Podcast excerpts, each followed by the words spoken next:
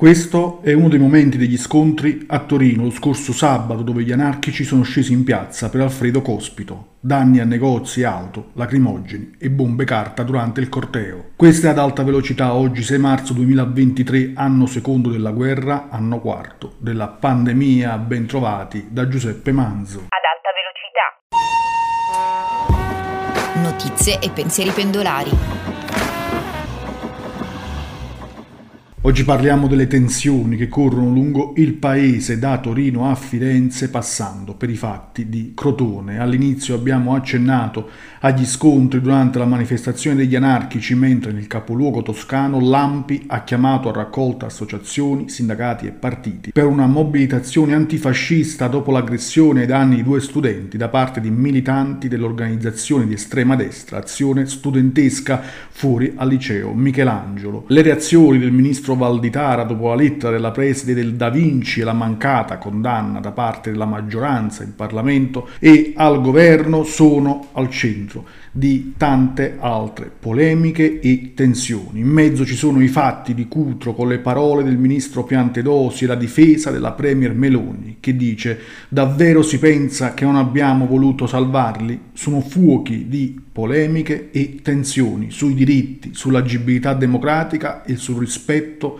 del dettato costituzionale che in questo inizio anno infiammano la piazza e il palazzo. Ascoltiamo ora le parole di Gianfranco Pagliarulo, presidente nazionale dell'Associazione Nazionale Partigiani d'Italia.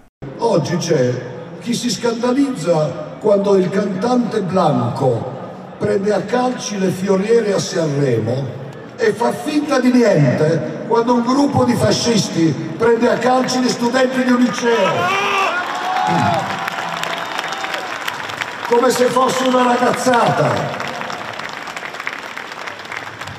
No alla violenza, certo, sempre. Ma qui ed ora, di chi? Fuori dal gozzo la parola che rifiutate di dire, la parola è fascisti. Vedete, si è detto che gli aggressori sono di azione studentesca. Si è detto poco però che si tratta delle stesse persone di un'altra organizzazione neofascista che si chiama Casa G, perché Azione Studentesca di Firenze è una creazione di Casa G. Sono essenzialmente la stessa cosa. Ma cos'è Casa G?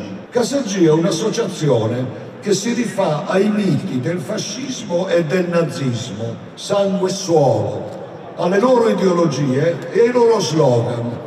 Questa puntata termina qui, vi ricordo dalle 12 notiziario GRS online con le 6 notizie di attualità dall'Italia e dal mondo, siamo anche su Facebook, Twitter, Instagram e TikTok.